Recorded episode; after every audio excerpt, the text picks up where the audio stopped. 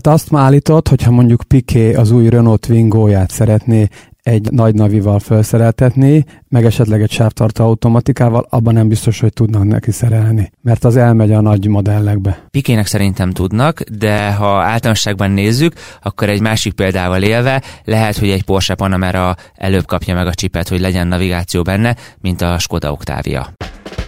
Üdvözlöm, ez itt a Concord Podcast. Egy műsor, ahol a Concord munkatársai minden héten alaposan megmondják véleményüket pénzről, gazdaságról, politikáról és mindarról, amit egy Concordos nem hagyhat szó nélkül. Amit a Tesla most csinál, az egy game changer. Tartson velünk! Az autópiacon pont olyan gyorsan változnak a trendek mostanában, mint a tőkepiacon. Az egyik fél évben még közel másfél éves várakozási idő az új autókra, rá egy évre pedig bizonyos modellek esetében akár készletről elvihető autók, esetenként már árkedvezményekkel. Egy rövid visszatekintés után Nagy Bertalannal, a Concord Privát Bank üzletfejlesztési igazgatójával arról beszélgetünk, hogy mi várható ezen a területen 2023-ban, és hogy mi lehet a hatása a Tesla múlt heti bejelentésének. Én Vidovszki Áron vagyok, a Concord Privát Banki vezetője. Szavasz Berci! Szavasz Áron! 2021-ben és 2022-ben a chip hiány nagyon keresztbe húzta azokat a várakozásokat, mely szerint nagy mennyiségben és gyorsan lehet új autókat értékesíteni. Úgyhogy nagyon sok értékesítési probléma volt, olyan szinten is, hogy bizonyos modelleket egész egyszerűen nem lehetett megvásárolni azzal a konfigurációval, amit az emberek előzetesen elképzeltek. Hogy néz ez ki 2023-ban? Ahhoz, hogy 2023-at meg tudjuk vizsgálni, egy kicsit hadd nyúljak vissza 21 és 22-be. Ahogy említetted, 2021-et egyértelműen a chip hiány határozta meg, plusz ugye azért ne felejtsük el, bár már viszonylag messze volt, de a Covid lezárások miatt ugye a szállítással is voltak problémák, nem csak maga a kész autót volt nehéz leszállítani, hanem alapvetően egy-egy alkatrész is nehezen jutott el, akár egyik kontinensről a másikra, hogy össze tudják végül szerelni azt az autót. Ennek is köszönhető volt, plusz a talán soha nem látott pénznyomdának, hogy az emberek egy kvázi inflációs nyomás hatására és egy vásárlási kedv hatásra gyakorlatilag elkezdtek autót vásárolni. A 2020-as elhalasztott vásárlásikat 21-ben kezdték el bepótolni, és ebből alakult ki, hogy 2021-ben egyszerűen nem tudtak elég autót gyártani, nem tudtak elég autót leszállítani, és egy túl keresletes lett ez a piac, ami azt jelentette, hogy egymás elől gyakorlatilag már a tervező asztalról vették meg az autókat, már le se tudták igazából szállítani a szalomba, hiszen ami a szalomba ki volt állítva, az is már éppen valakié volt, csak addig a pár napig, amíg nem vette át, addig lehetett megnézni, hogy hogy is néz ki az az adott modell. Ezzel a helyzettel jutottunk el 2022-re. És 2022 azért érdekes, mert a legtöbben azt gondolták, hogy na jó, 21 nehéz év volt, de 22-re azért a csiphiány is minden megoldódik, ehhez képest jött 22 márciusában egy háború, amely egyértelműen nehezítette a gyártást, rontotta a gazdasági kilátásokat, közben egy kamatemelés is nehezítette a helyzetet, azaz a vevők is, és a mind magánoldalon, mind céges oldalon, plusz maguk igazából a szalonok is elbizonytalanodtak abba, hogy mennyi autó is kell, mikorra is, cseréljenek-e autót, hozzanak-e be többet, mert el fogják-e tudni majd adni. Tehát magát a piacot egy picit felbojdította a háború és az infláció is, és ennek köszönhetően 2022 teljesen kétarcú lett. 2022 első fél éve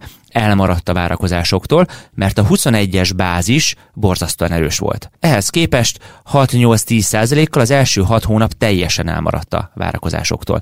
Itt ugye azt kell látnunk, hogy a 21 elején megrendelt autókat szállították nagyjából 22 elején, hiszen egy-másfél évre tudtak autókat leszállítani. Jön 22 második fél éve, amikor még ugyanúgy igaz, hogy infláció van, kamatemelés van, hogy csiphiány van, igen ám, viszont 21-nek már a második fél éve azáltal, hogy nem tudtak igazából fizikailag autókat eladni, ezért egy alacsonyabb bázist adott, és 22 második fél éve gyakorlatilag augusztustól minden hónapba verte az előző fél éves számokat, azaz 21 második fél évét, és ennek következtében, míg az első fél év gyakorlatilag kvázi 10%-kal minden hónapban elmaradt, a második fél év szinte minden hónapban verte 10%-kal, a 21 második fél évét. Ebből adódott össze, hogy globálisan nagyságrendileg 5-6 százalékos mínuszról beszélhetünk, 21-hez képest, de nem szabad elfelejteni, hogy 21 még mindig jóval alacsonyabb, mint 2019 volt.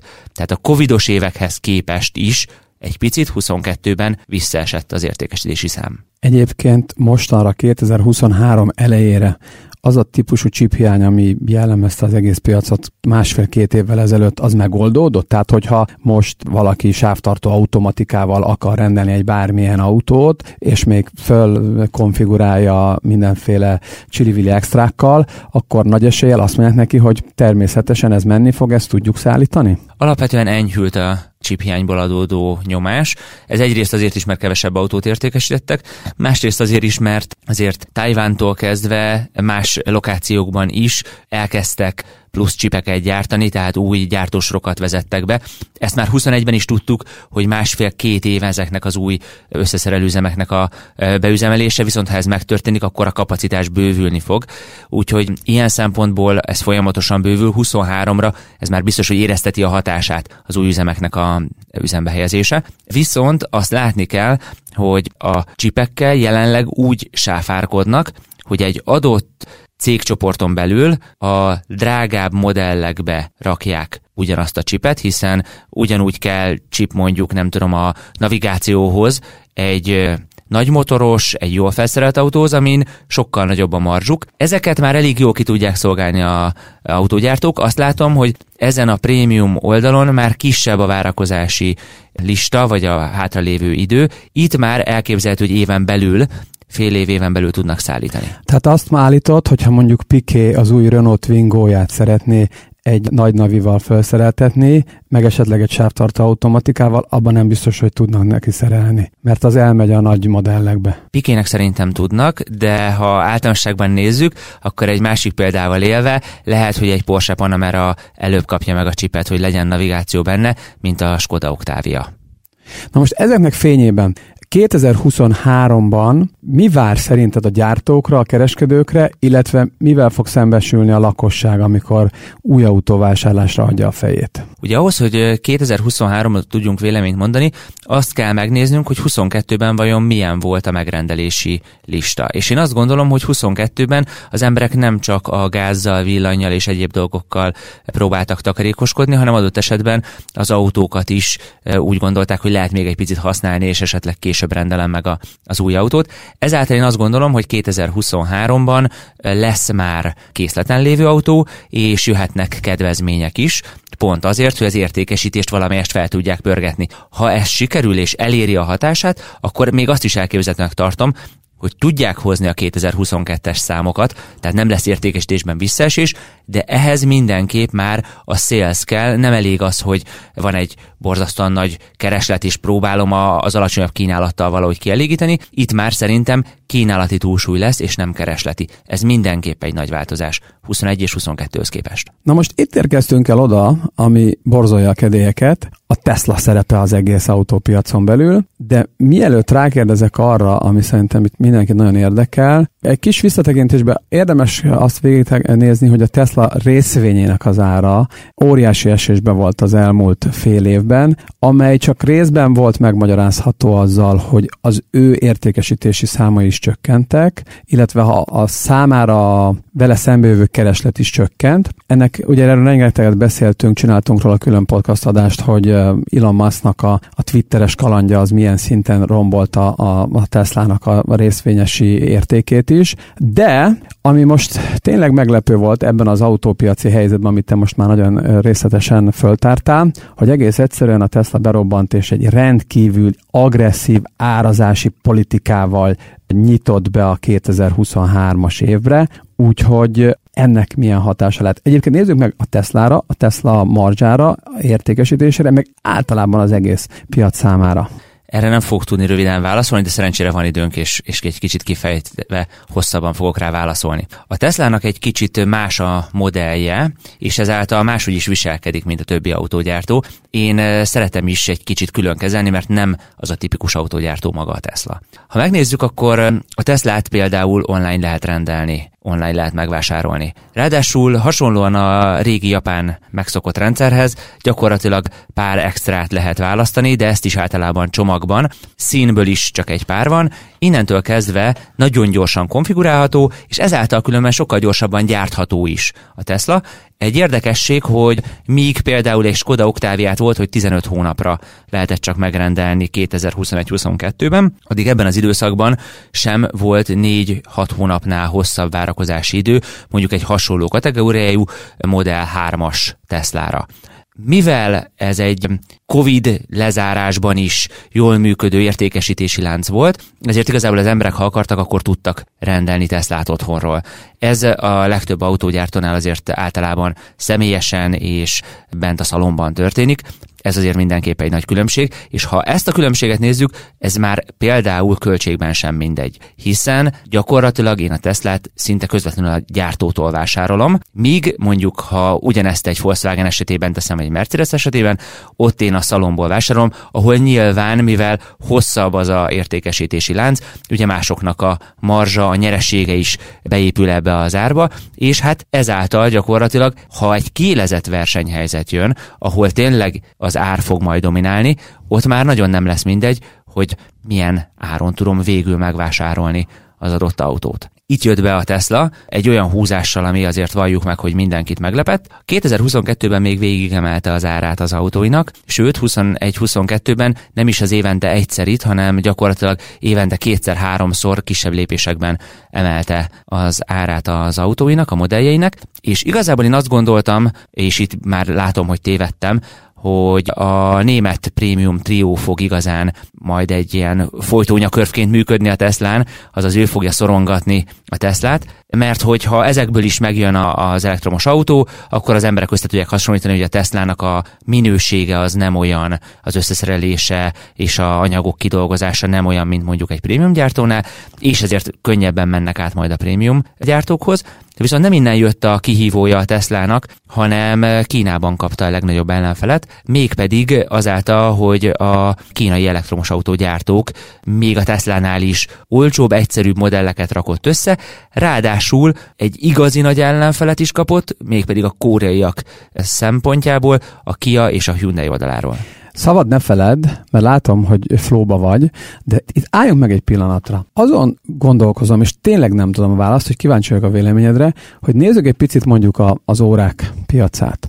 Akkor nézzük mondjuk a, a Rolexet versus a Casio-t a Rolex luxusorának apostrofálható, egy luxus márka, ott nyilván sokkal kevesebb modell van, mint mondjuk a Casio-nál, hiszen fontos, hogy a Rolexnél az, azt a pár modellt, az igazi órafanok, azok messziről felismerik, nem csak az, hogy Rolexet visel valaki, hanem azon belül milyen Rolexet visel, és ez nagyon fontos a brand szempontjából is. A Casio-nál lehet, nem, nem vagyok képben, de akár több száz modell is lehet.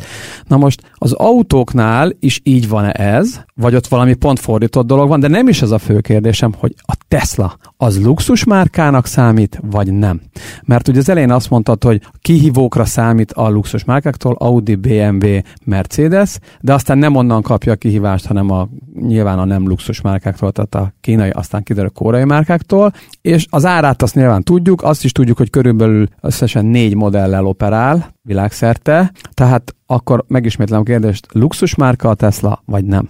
Szerintem a Tesla nem luxusmárka. Azért gondoltuk először, hogy a luxusmárka, mert a Model S-sel jött ki, és igazából ez méretre is, erőre is sokkal inkább a német presztízs, mondjuk egy E-osztály, A6-os Audi, vagy az 5-ös BMW méretének, erejének felelt meg és ezért gondolták sokan, hogy nyilván nem a kisebb kategóriába fog futni, viszont neki az igazi áttörést sem a Model S, ami mondjuk ki lassan 13 éve van a piacon, egy kis frissítéssel, sem pedig a, a nagy sirályszárnyas SUV-ja, hanem a Model 3 és a Model Y hozta meg. És hát igazából ezzel robbantott nagyot, mert hogy itt már az értékesítési szám, a gyártási szám is hát nagyon megsokszorozódott, hiszen az elején 80-100 ezer autót tudott gyártani a Tesla, most már negyed évente 2-300 ezeret gyárt a kisebb autókból, és ezeket el is kapkodják. 21-22-ben azért ő is kihasználta azt a helyzetet, hogy mindennek ment fel az ára, és ő is tudott emelni, viszont a jelen versenyhelyzetben egy olyat húzott, amit, amit kevesen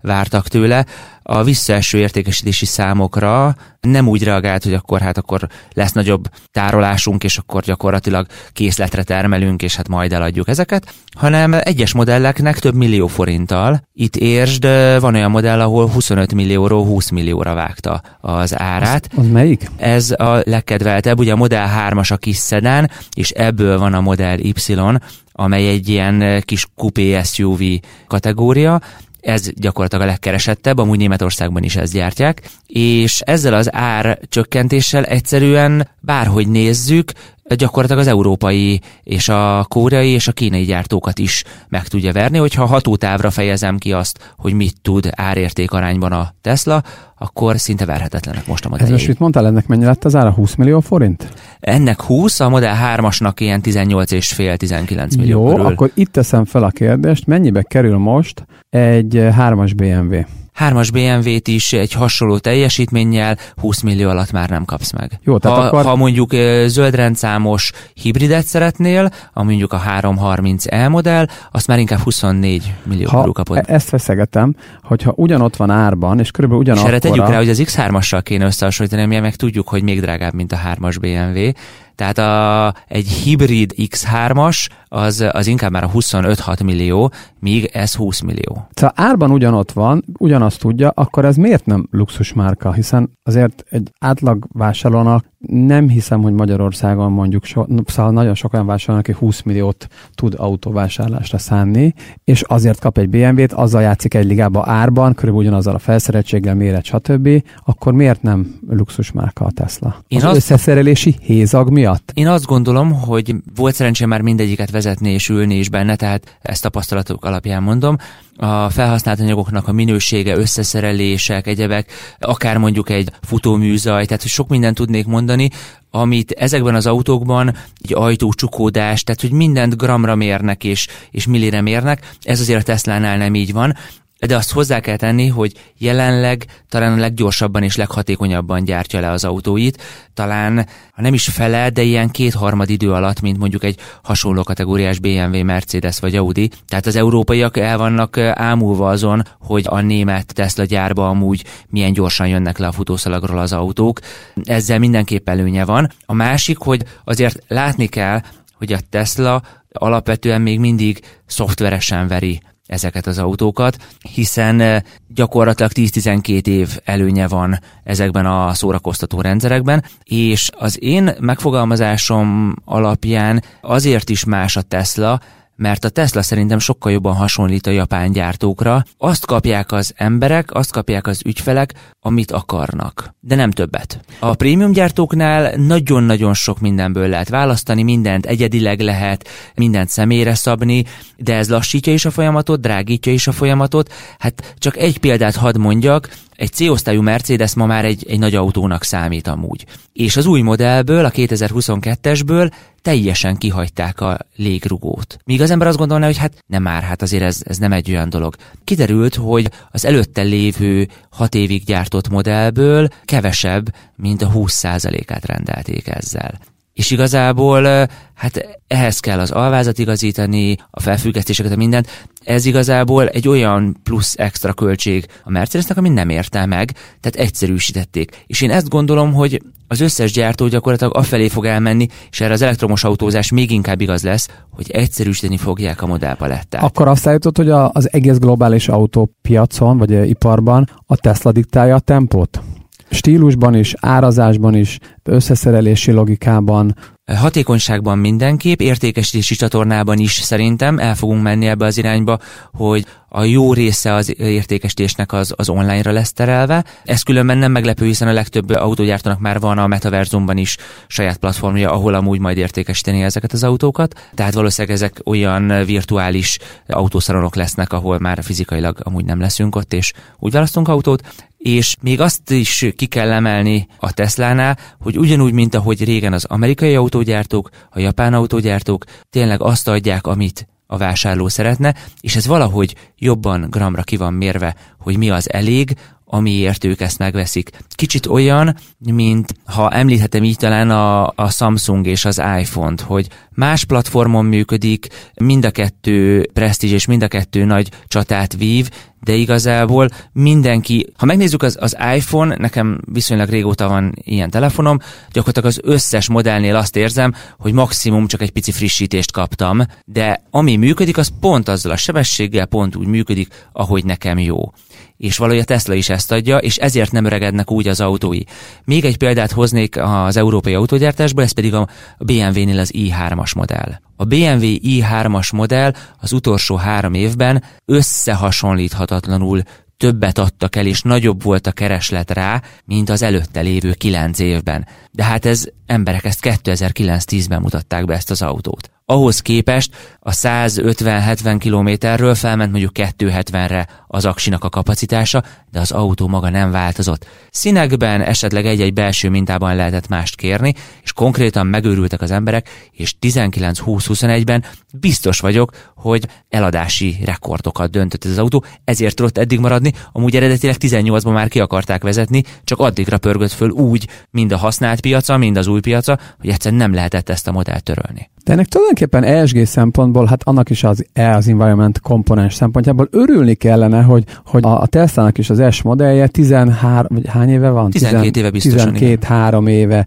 ott van a piacon, a BMW-nél is van, tehát nincs ez az állandó változtatási kényszer, ami nyilván egy csomó olyan befektetést vont magával, ami azt is indukálja, hogy, hogy ez nem lesz annyira jó környezetvédelmi szempontból, mert rengeteg teljes mértékben igazad van, hogy, és én száz százalékban egyetértek veled, sőt, én azt gondolom, hogy alapvetően az lenne jó, ha egy autót nem 4-6 évig használnánk, mint ahogy jelenleg most van. Egyetlen egy kérdés van, hogy a részvényesek mit szólnak hozzá, mert hogy ez az értékesítés csökkenésével járna. Ha ez csökken, akkor gyakorlatilag a meglévő autókon kell nagyobb marzsot elérni, hogy a részvényesek is boldogok legyenek. Akkor viszont még elérhetetlenebb lesz az új autó. Tehát, hogy ez azért egy ilyen örök körforgás. Mindig ezt szoktam mondani, hogy lehetne olyan anyagból csinálni azt az inget, hogy öt év múlva is ing legyen, de nem ez a cél, a fast fashion megy, és gyakorlatilag fél évente már nem, hogy új ink típus van, új szabással, hanem gyakorlatilag nem is nagyon tartanak ki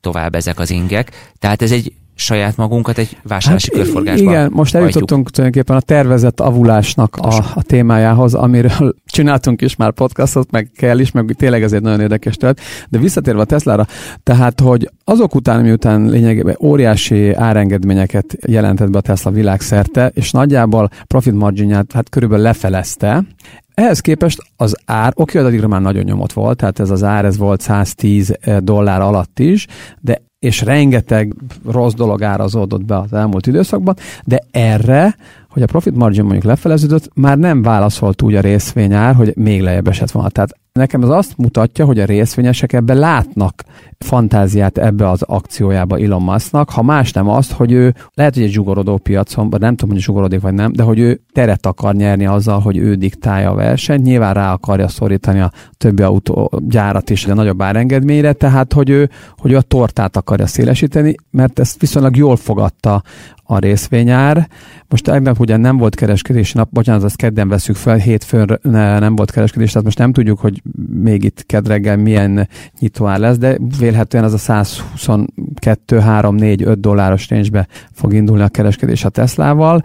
Hát amit a Tesla Megfordult csinál, a mély repülése, legalábbis úgy tűnik. Amit a Tesla most csinál, az egy game changer. Alapvetően a pénteki bejelentésre senki nem tudott a piacon reagálni. Egyelőre mindenki kivár, hogy lehet erre reagálni, mert hogy abban az időszakban lépte meg ezt, amikor arról beszéltünk, hogy egy utcáról bemegyek a szalomba, nem, hogy kedvezményt nem kapok, hanem örülök, hogyha ki tudnak szolgálni, és, és kapok majd másfél év múlva autót. Ehhez képest a Teslánál van olyan modell, ami 20%-kal olcsóbb lett, és egy kötője kettő hónapra szállítják. Ez teljesen más univerzum, mint ami a többi autógyártónál van jelenleg.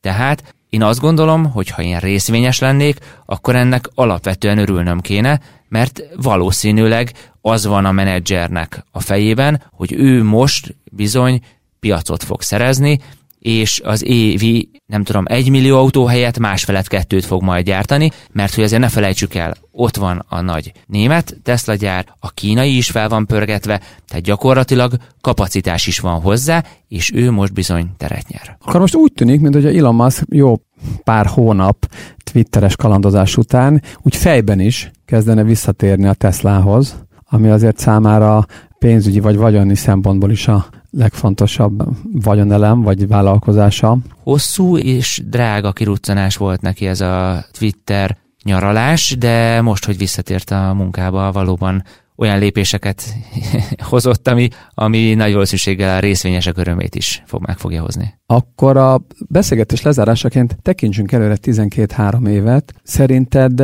tartható 2035-re az a nagy terv, hogy az autók, a világban futó autóknak a lényegében 100% elektromos lesz? Az autógyártók részéről és a szabályozók részéről is borzasztóan vad számok hallhatóak. Én emlékszem, hogy amikor 2020 előtt, 18-19-ben kellett egymásra licitálni, akkor már 25-re mindenki azt vizionálta, hogy lesznek olyan szegmensek, ahol csak elektromos autót fog gyártani. Ez több sebből is vérzik, hiszen már csak akkumulátorból se tudnának annyit gyártani, hogy ez megvalósuljon, és ez még közel sem érinti azt, hogy egyáltalán a vevők akarnak-e ennyi elektromos autót venni. De ha akarnának, akkor mondjuk az Európai Uniós szabványoknak megfelelően 2030-35-ben, ugye attól függéppen, hogy melyik országot nézzük Európán belül, tehát azért fogalmazok ilyen kicsit elmosva. Tehát 2030-2035-től már csak és kizárólag új autóból elektromost lehetne eladni, tehát a belső égésűt teljesen kitisztítanák. Én erre szinte semmilyen esélyt nem látok. Az, hogy az értékesített autóknak mondjuk akár a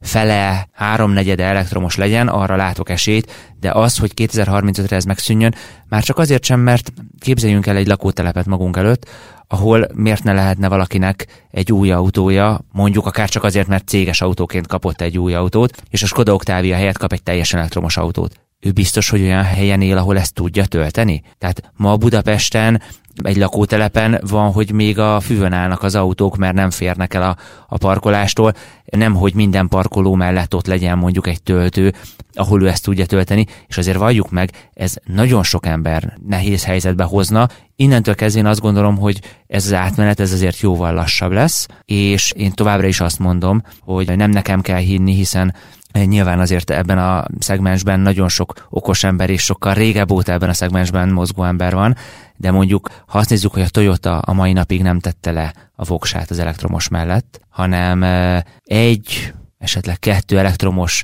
modellt bemutat, de alapvetően a hibrid mellett tette le a voksát, ami egy benzin, egy belső égésű benzines motor, és hozzá egy akupak, amivel városban akár tölthetjük is, vagy például plug-in hibridként is működik, vagy normál hibridként is, mind a kettővel gyártja a modelljeit, de például ha a japánokat nézzük, akkor ők a hidrogénhajtás mellett sokkal inkább letették a voksukat, mint az elektromos autózás mellett.